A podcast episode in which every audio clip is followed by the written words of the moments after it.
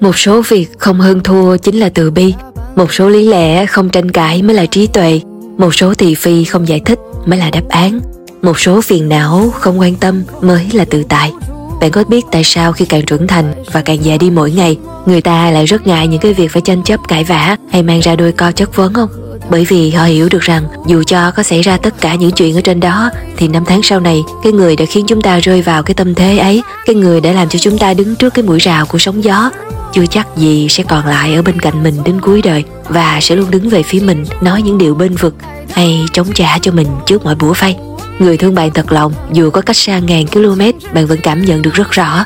Người chỉ muốn thể hiện thương bạn, dù có ngồi ở bên cạnh đi chăng nữa, tất cả đều cũng chỉ là sự hoài nghi.